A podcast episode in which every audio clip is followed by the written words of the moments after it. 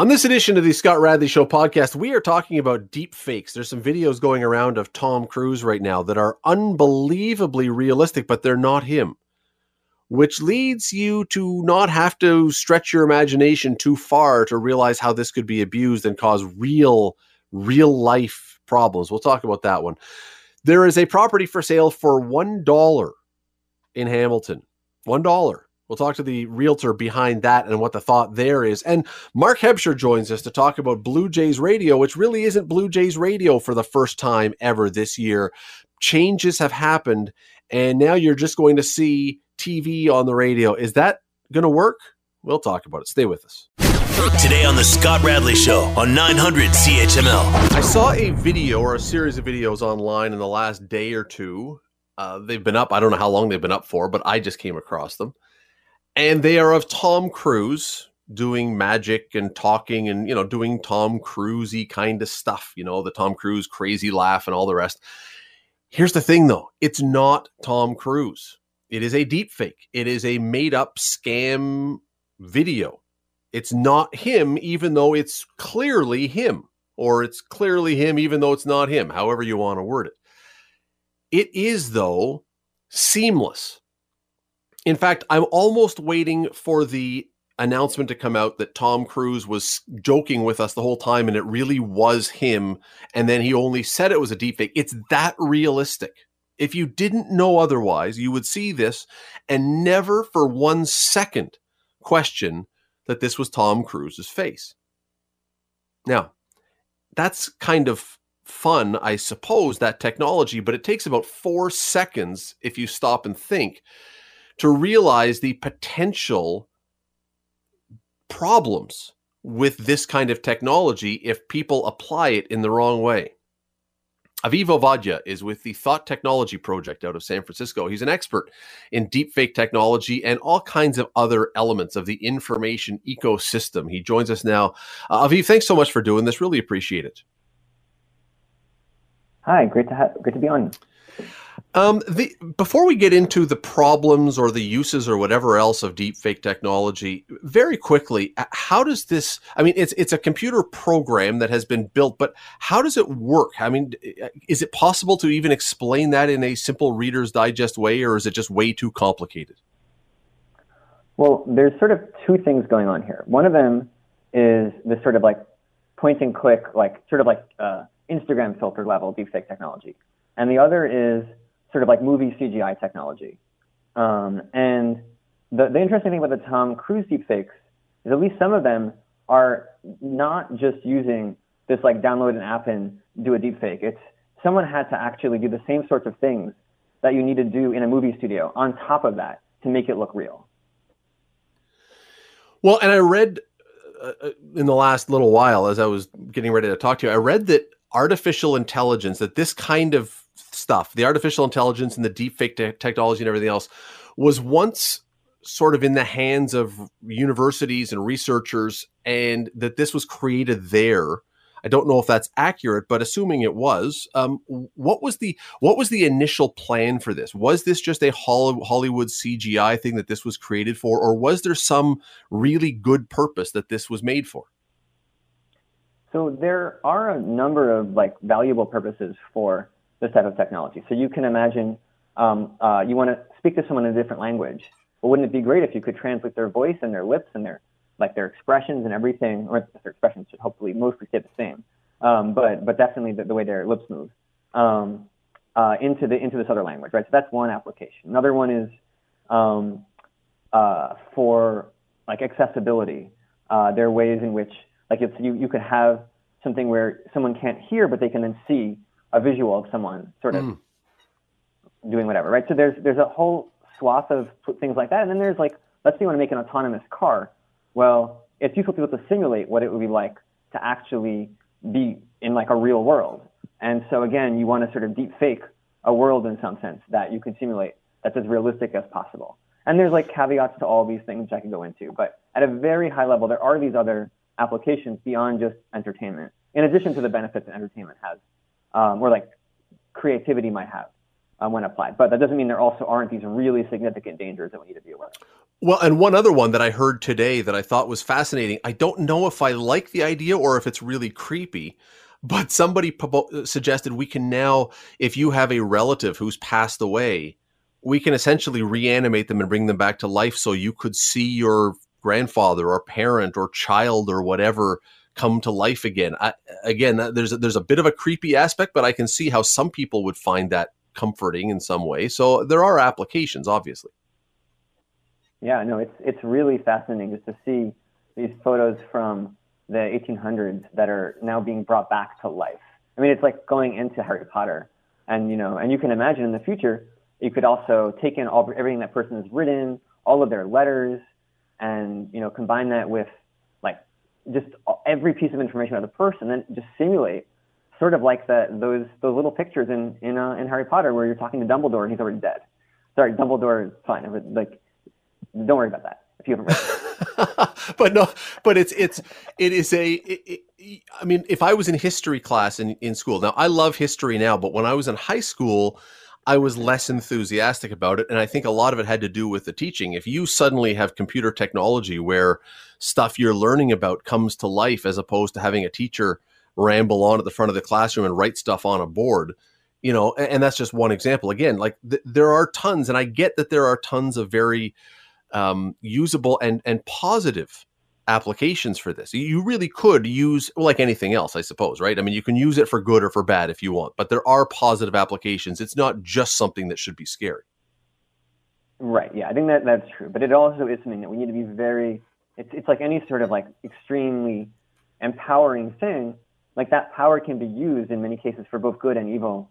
And if we're not actually paying attention, and really actively working to ensure that it's being used for good, then like it turns out that money sort of can flow toward evil, and that might be the primary use that you're going to end up. Uh-huh. You Let's... can imagine that in, in so many ways.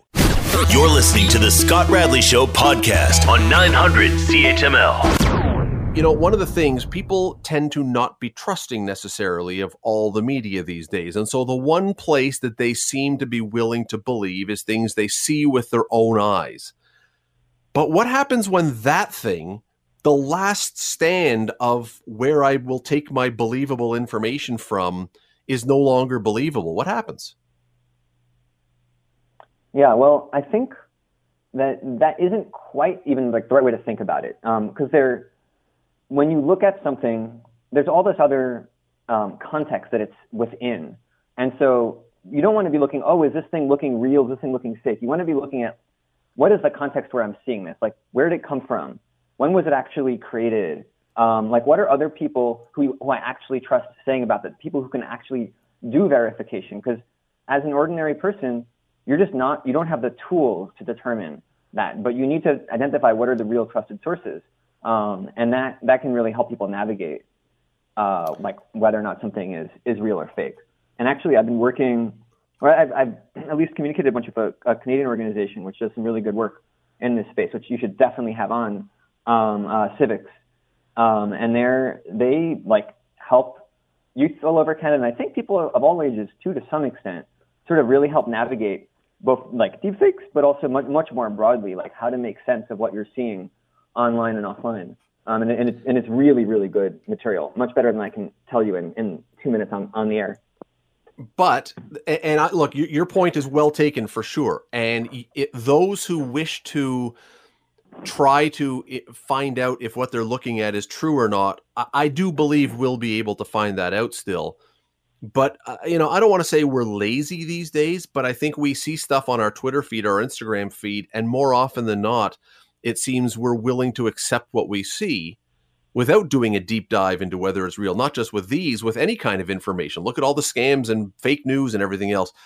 This stuff can clearly has the potential to cause all kinds of problems with what you can or not, what you can believe or what you won't believe anymore. Yeah, I think that is true. Um, though some studies have shown that if you just remind people, you just ask people, do you care if what you see on social media is accurate? People start actually being more thoughtful about what they're sharing. So there is like, as long as you actually decide to do that, and as long, especially if the platforms themselves encourage you to do that, people aren't like people do care about knowing what's real and what's not. Uh, it's just they're not necessarily primed. They're not. They don't remember that that's a thing that they value in themselves. And so you just being reminded of that can actually make a really big difference. The, now we, we may or may not up here in Canada be having an election this summer. We're not sure yet. A federal election. It could be. It could be sometime later than that. But the potential here too for a deep fake. Now it hasn't happened yet that I know of, but for you know to to have a politician say something that they never said, you know, again, um, probably it can be undone, maybe. But if you are inclined to believe negatively about a politician anyway, seeing them, seeing them, we and I'm doing air quotes around seeing, seeing them say something horrible, is that not only going to reinforce this can this could affect elections? This could affect a lot of things. Yeah, I mean that, that definitely is a, a real concern, and it's um, and it's something that actually has had real impacts, especially. Um, I mean, it, it, there's been some impacts in, in Brazil and in, Malaysia um, for elected figures, um, and it's it is a real risk. Um, and I think there's a lot of work that you know me and other people in, in my space have been doing to, to try to push some of the mitigations that we can do to help actually help minimize the extent to which that's likely. Um, but I, I wouldn't say that we are we are there yet. Um, I do think that there's we're much farther along than we were like two years ago.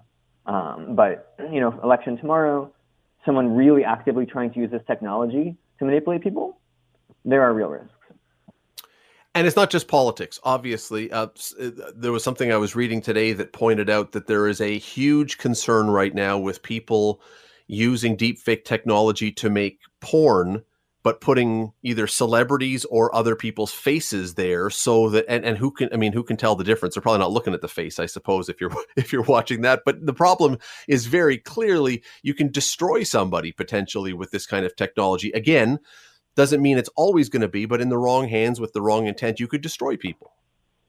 Yeah i mean the the biggest like actual use right now for deepfake videos in terms of like direct harms to people is basically around silencing women um, and that's, I mean, that's just, there was one of the, the main critiques of, um, of a government uh, was like a journalist was basically like uh, deepfake of her explicit, an explicit deepfake was shared very broadly and like the goal was to really like shut her down. Um, and that's, that's a real, that's a real risk. I mean, in the long run, actually, I mean, this is already happening to some extent, is you're also going to see with deepfake audio, you know, being used for scams um, like that's a real thing, and as it becomes more available, um, you're going to see many, many more negative uses.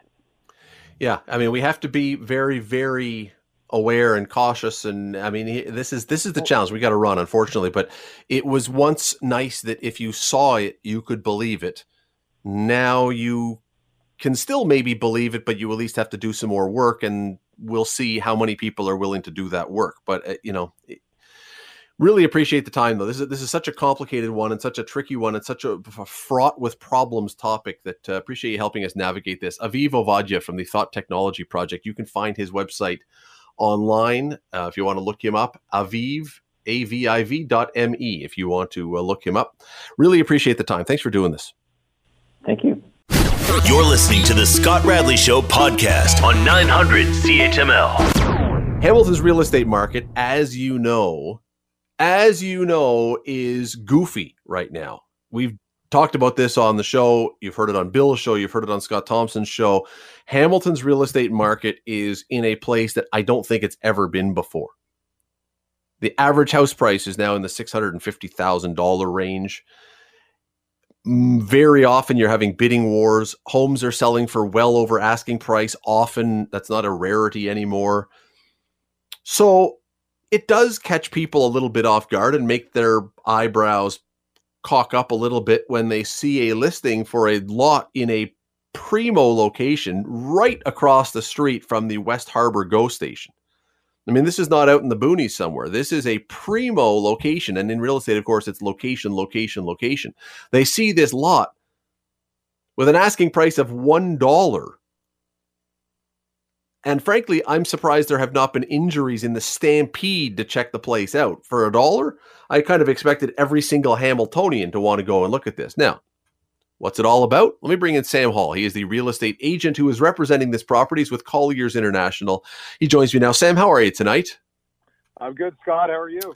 I'm doing great, thank you. So one dollar. I'm guessing that in the end, this property is not going to sell for one dollar. No, I mean, uh, well, first of all, thanks for having me on the show. It's it's an absolute pleasure, and I'm happy to be here and um, you know discuss the project at 41 Stewart Street. So, you know, to give you some background, we launched this listing two weeks ago. And, you know, the unpriced strategy is something that we use a lot in the Toronto market. And, you know, we, we thought that, you know, with everything going on in the market and, you know, it, it being a, a seller's market in the sense that, you know, there's a, a very deep buyer pool for all kinds of asset classes in Hamilton, um, specifically residential redevelopment sites, we thought we'd put it out at one dollar or unpriced to help create a competitive environment um, you know, to, to drive value and, and let the market speak. Um, so we've had this listed for a few weeks. I think I've had about, I want to say 200 inquiries for information. Um, so, you know, a, a ton of interest, and we've set a no offer before date of next Wednesday. So, you know, I think the the proof will be in the pudding, and we'll see what the turnout is like next week. But yeah, as you said, a tremendous amount of interest, and um, yeah, excited to be a part of this project. Is the is the goal of the strategy because we've had it here rarely before. I mean, it's been done in Hamilton, uh, even in residential, but not very often. You say it's often in Toronto, not as often around here. Is the goal, as you say, just to not put a cap on what the upper limit would be, or is it also to draw attention because one dollar is going to get people's attention? Yeah, look, look. To be honest with you, the original strategy was just to, to not limit any pricing upside. Um, but you know, it's it's it's been incredible the amount of interest and inquiries and calls I've been getting. I mean, um, I don't think we could have predicted this, and I think it's only a good thing. So, um, you know, I, I think the reality when it comes to residential developers, whether they're in Toronto or Hamilton, it's that they're very sophisticated. And when we run these listings, we like to, to hear what the market has to say so I think on our, our offer date next week, I'm optimistic that we'll have a number of offers, and I think we'll have different kind of buyer profiles. I think we'll see, you know, guys that are all cash, or guys or gals that are all cash. Um, we'll have some groups that will be requesting vendor financing. We'll have, um, you know, the condo developers. I think we'll also have some purpose-built rental buyers. So um, I think that's another strategy that we like to employ. We like to just kind of leave the terms flexible and, you know, in a way, let these sophisticated developers assist us in, in their vision and, you know, how they're going to buy this site and make it happen.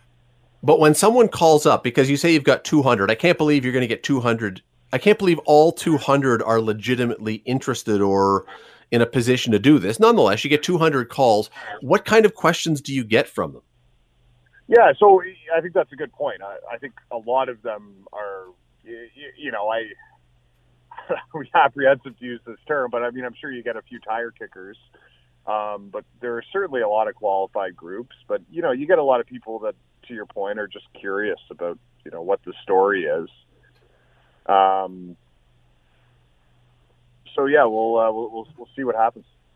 And, and, I mean, are, are, there people? Have you had a call yet from someone who says, "Is the price really a dollar?" As in, I want to get in at the low price here, thinking that it's going to be super super cheap. Uh, no, no, I haven't. I haven't, believe it or not. And you know, in, in terms of the feedback, I mean, you know, you, you, you obviously get groups. Like when you have a property that's unpriced, I think you have to provide some kind of pricing guidance I mean, you, you have to at least provide a, a high level structure as to you know what kind of deal and what kind of offer you want to see.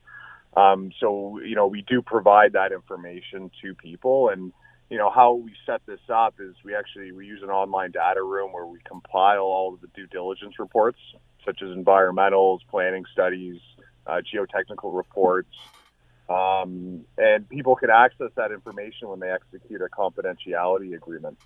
Um, so we work with groups. So generally, the stages of inquiries that you know you'll you'll get someone calling me or emailing me, and then when they realize that you know this is um, a residential redevelopment project that's going to require a fair bit of expertise and capital, because I think you know the reality of these redevelopment projects is that the land cost is is not the biggest expenditure. You know, if you look at construction costs, if you're anywhere from yeah, you know, say say you're three hundred dollars a foot, I mean, this could be a thirty million dollar project just based on construction. You're listening to the Scott Radley Show podcast on 900 CHML. We've seen this occasionally, as I say, around here with houses, with residential. Very rarely, but we've seen it a few times.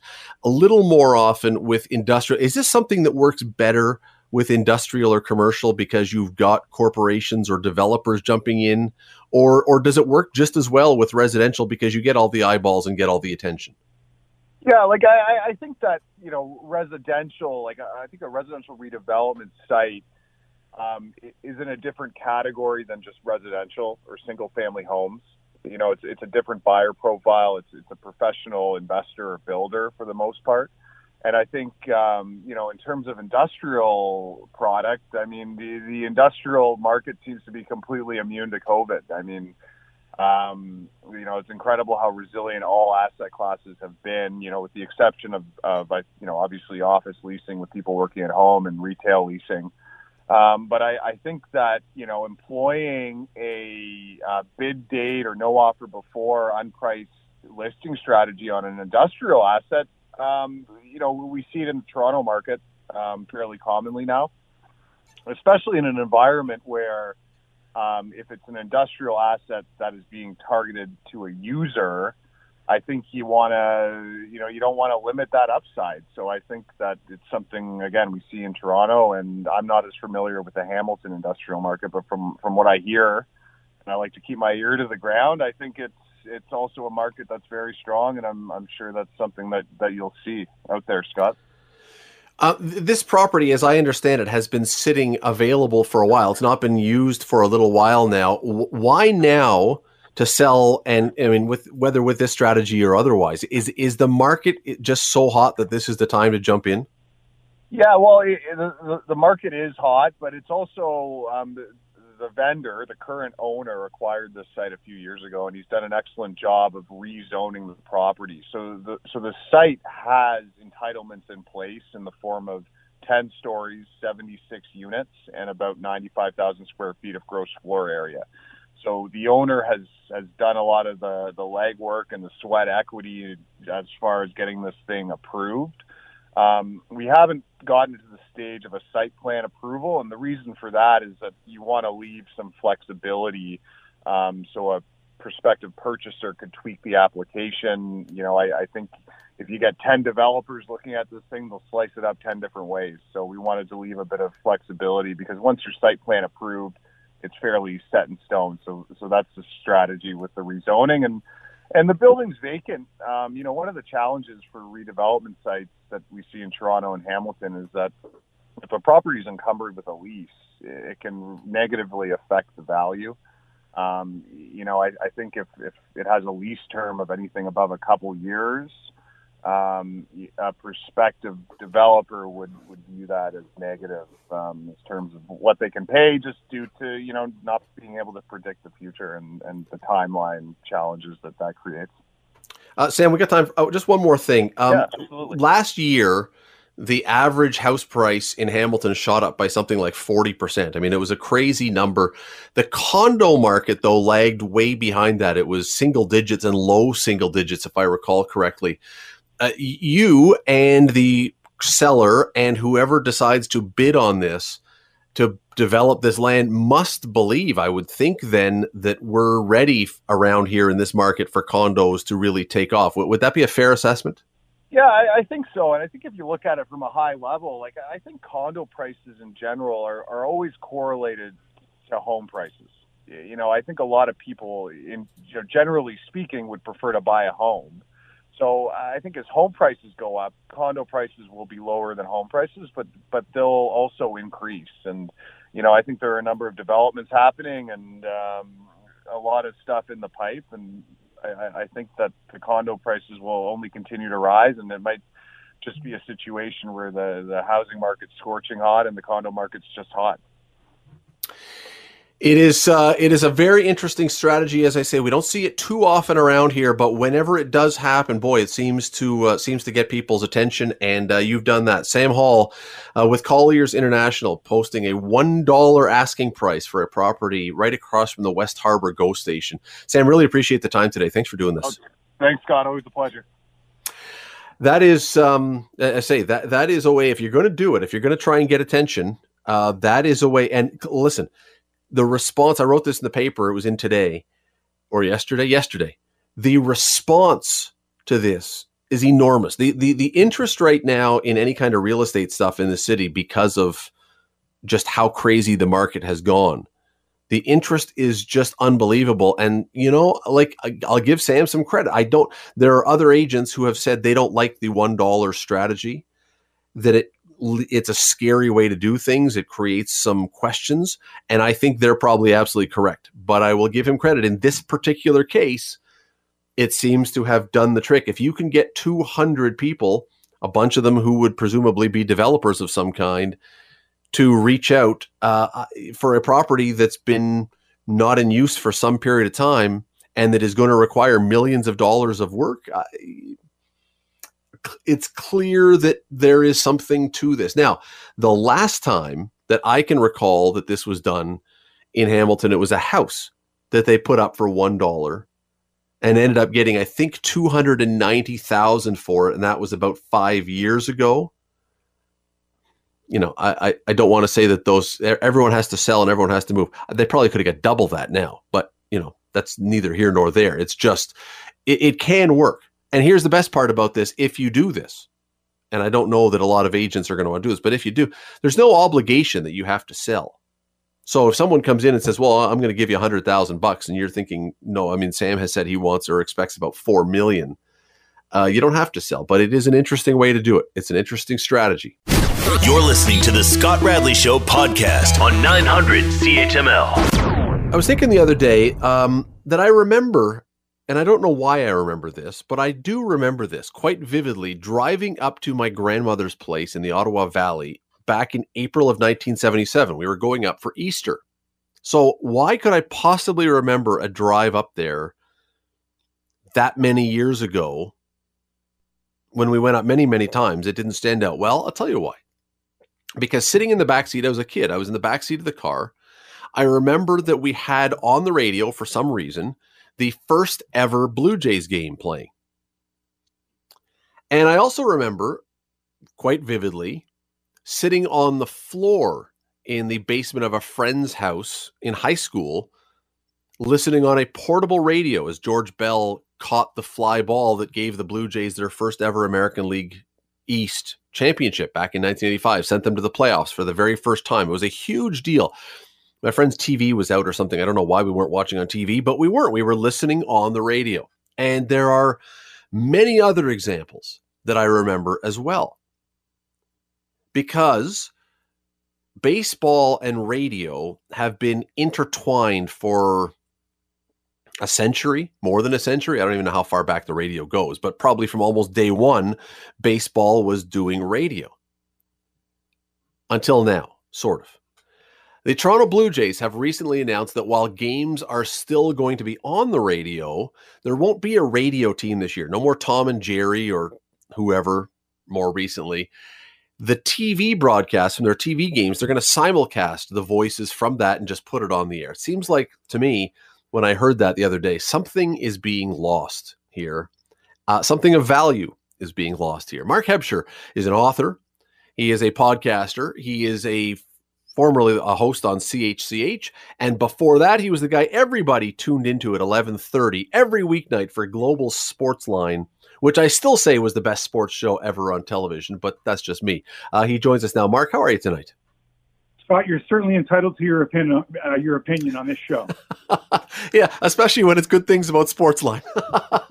Thanks. It was though. I mean, before we get in, that was the show that all that first of all everybody watched that show especially if you were in university but that was what i think all the shows that are now on all the sports desk aspire to be which is must see sports television just saying yeah, yeah. i've been getting a lot of queries lately in, in that you know this is how sports media is now what was it like in your heyday? And there really is, uh, uh, it's a stark contrast.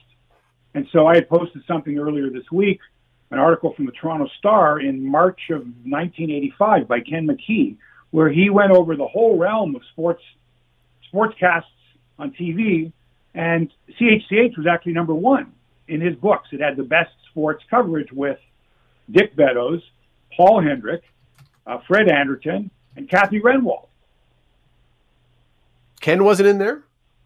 Not in 19, well, not in his report in 1980, March of 1985.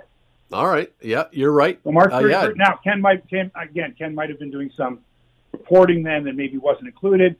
I noticed he had made a couple of other mistakes in that article. He misspelled Jerry Dobson's name. But if you look back and you see what a profound effect the, uh, and how important the sports cast and the sports personalities were in those days compared to now, where they're taking the best ones and they're going to start to squeeze them, like Dan Shulman. They're going to take a phenomenal talent and they're going to squeeze them, try to squeeze them into this hybrid.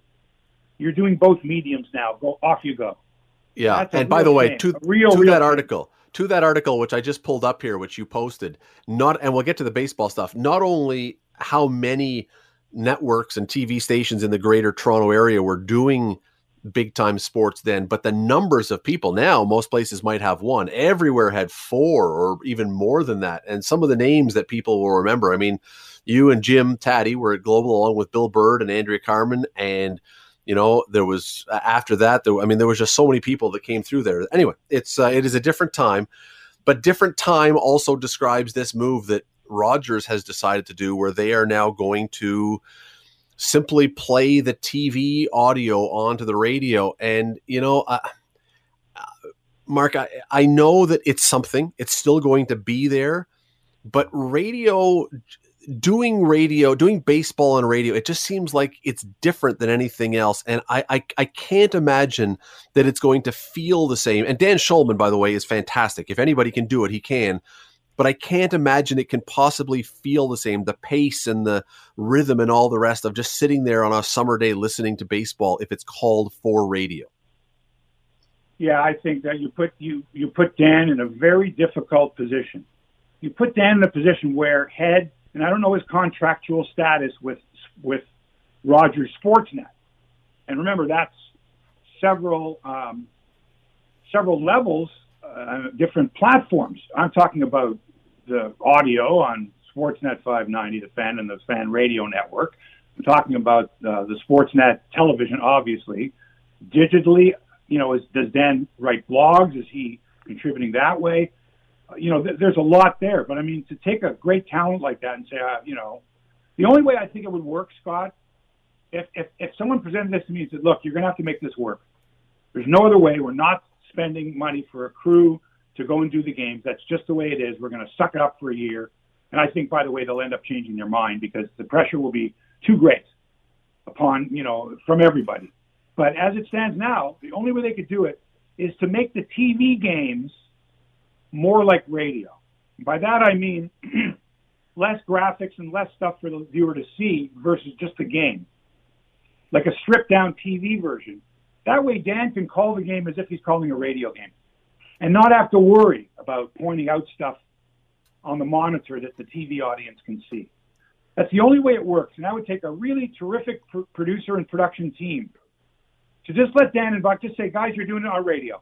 It's a radio. Now that would work. A radio call, you can just put pictures there and it would But- work, Scott. It would. But isn't that, Mark, isn't that the opposite of what we believe anyway that TV viewers want? They want now to be bombarded with stats and facts and graphics and gadgets and gizmos. And that, that seems to be the opposite of what everyone has been saying TV viewers want. but the business is changing now. And the other thing is, it's not just TV viewers. Be, well, you're watching it on different devices and streaming it. Here's what I've noticed: the more graphics and and and um, other such things on the screen besides the action, the more um, smaller it appears. The smaller your device is too. It's a little bit more difficult to look at. I kind of like that nice clean look where, you know, the, your entire screen is filled up by the actual field of play or or whatever. And so, uh, you know, I, you know, I know this sounds really odd because I'm not really in this business, but I just have a hunch that the way things are going technologically, I think you want a nice, clean picture. And maybe people aren't listening as intently because they're watching. Does that make sense? Oh yeah, no, no. I, I think that you could have. I think you could have TV announcers make horrendous mistakes and often get away with it as long as the game that's going on on the screen is enticing enough and intriguing enough. And I'm not suggesting that they are or should, but I think you could get away with a bunch of stuff as long as what you're seeing is just is uh, uh, grabbing most of your attention. Baseball or, or on radio, especially doing sports, that can't happen. I mean, if you say so and so caught the ball or hit the ball, whatever, you better be right because everyone's relying on you to have that information and they can't see for themselves. Yeah. Yeah. And I get painting the word picture. I totally get it. That's why I say, if you were to just say, God, look, when Joe Bowen went over to do TV on Leaf games, you think he altered his style of play by play? Barely. Joe calls the, that's the way Joe calls the game. Now the puck's right hand boards. Now he's calling that's actual play by play.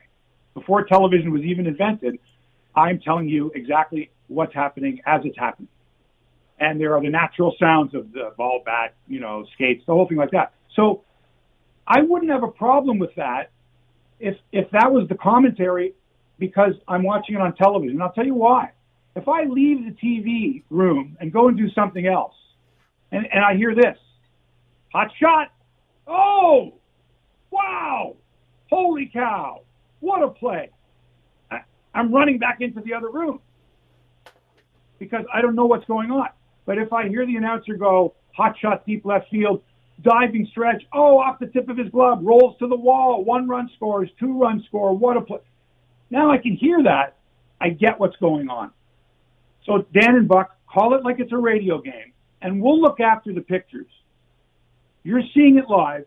Don't worry about it. You don't need to go to your monitor to see the stats that we have up on the board or whatever. And maybe they'll put fewer stats. That's the only way I can see it working. So the radio listener is listening to a radio call of the game. The description of it. Tugs at the bill of the cap. Looks in for the sign. That whole thing.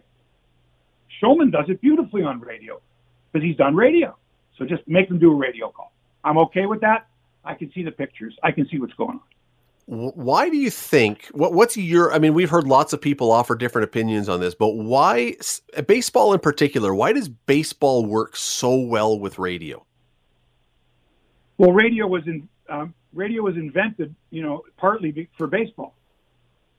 Radio was the reason that you had some hours you know, the games were during the day, your broadcast during the day. What are we going to run for programming? This this station is running, you know, I don't know, a, a cooking show. This station is running, um, uh, you know, uh, uh, Edgar Bergen and Charlie McCarthy, whatever they were running back in the 30s. And what's this station doing? Oh, this station has the ball game on. So it was a natural fit. Radio was invented for the sport of baseball. The pace of it, beautiful tell some stories, paint a word picture, describe to your audience what's going on. So, I mean, have we lost that? Is that you don't want? If we listen to pod, why do we listen to podcasts? Well, we're hearing, you know, sometimes it's sound effects and voices and whatever, but we like to hear something. But yeah, the idea of being at the cottage and sitting at the end of the dock and the Jays game is on. Come on, and I have a personal experience here because when I began my broadcast career, I was working for the Blue Jays radio network and the local station, 1430 at the time, it's now 590. And I was on those broadcasts. I was part of those broadcasts, those early days with Early Wynn and Tom Cheek. It was wonderful. They, these guys were superstars. Every every game. And back in those days, you know, Scott, maybe 15 Blue Jay games. Maybe 20 games a year on TV. Yep. And every yep. game was on radio, and they had lots of affiliates. Coast well, coast you know, I'll, i even noticed that today the Blue Jays played today, and uh, Springer, George Springer, I think it was his first game as a Blue Jay spring training game, obviously, but there was no television of the game, and as a result, because there was no TV, there was no radio, there was no simulcast, and you know, uh, you start to notice that, you know, it's it's not as much, it's not as prevalent, it's not as obvious, it's not as spring training. Mark used to be to me. Spring training was the giant cauldron of hype You would you would just for for six weeks, everybody would just get so wound up waiting for the start of the year. Now, you know, not as much TV, not the radio. It, it seems as though we've decided that's not necessary now. I don't know if that's not necessary or or if we just there's so much online we don't need that anymore.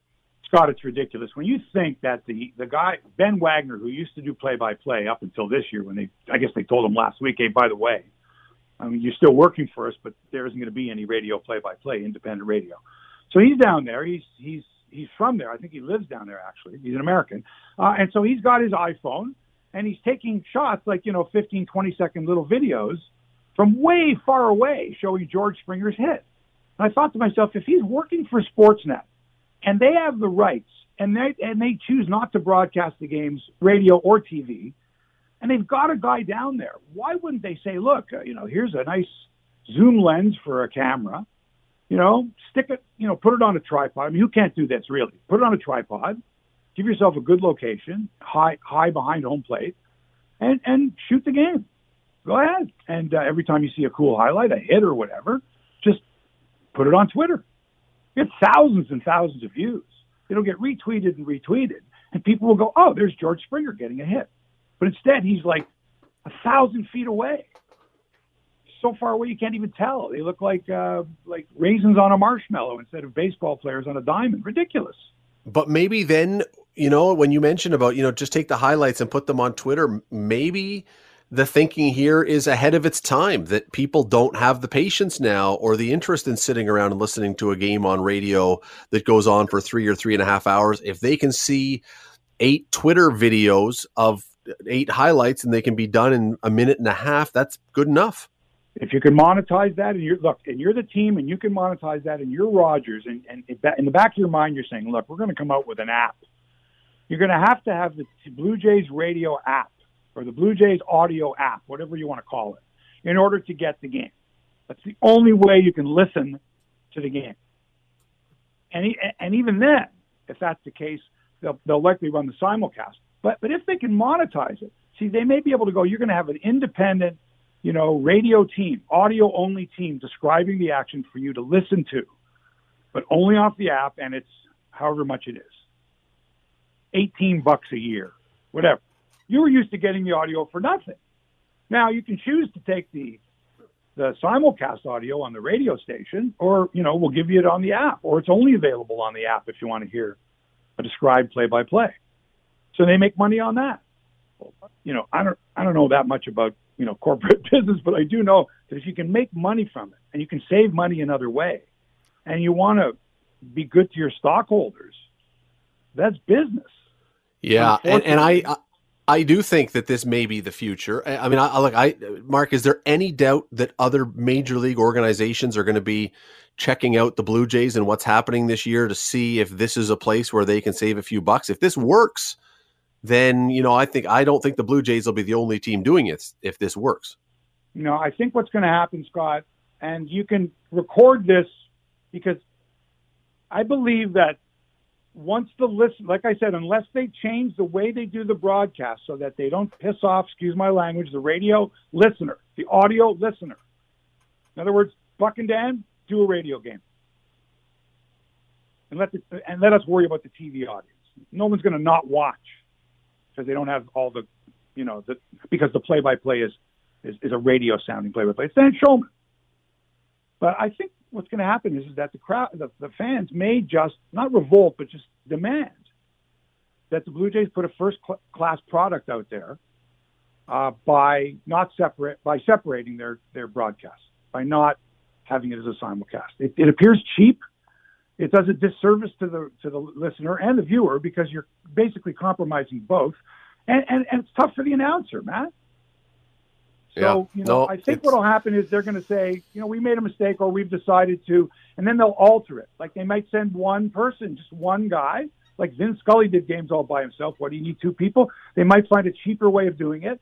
Uh, but I think the technology's there where if, one day you're going to just be able to show up with your iPhone, hook up a mic, and say, "Hi, everybody, welcome to blah blah blah stadium.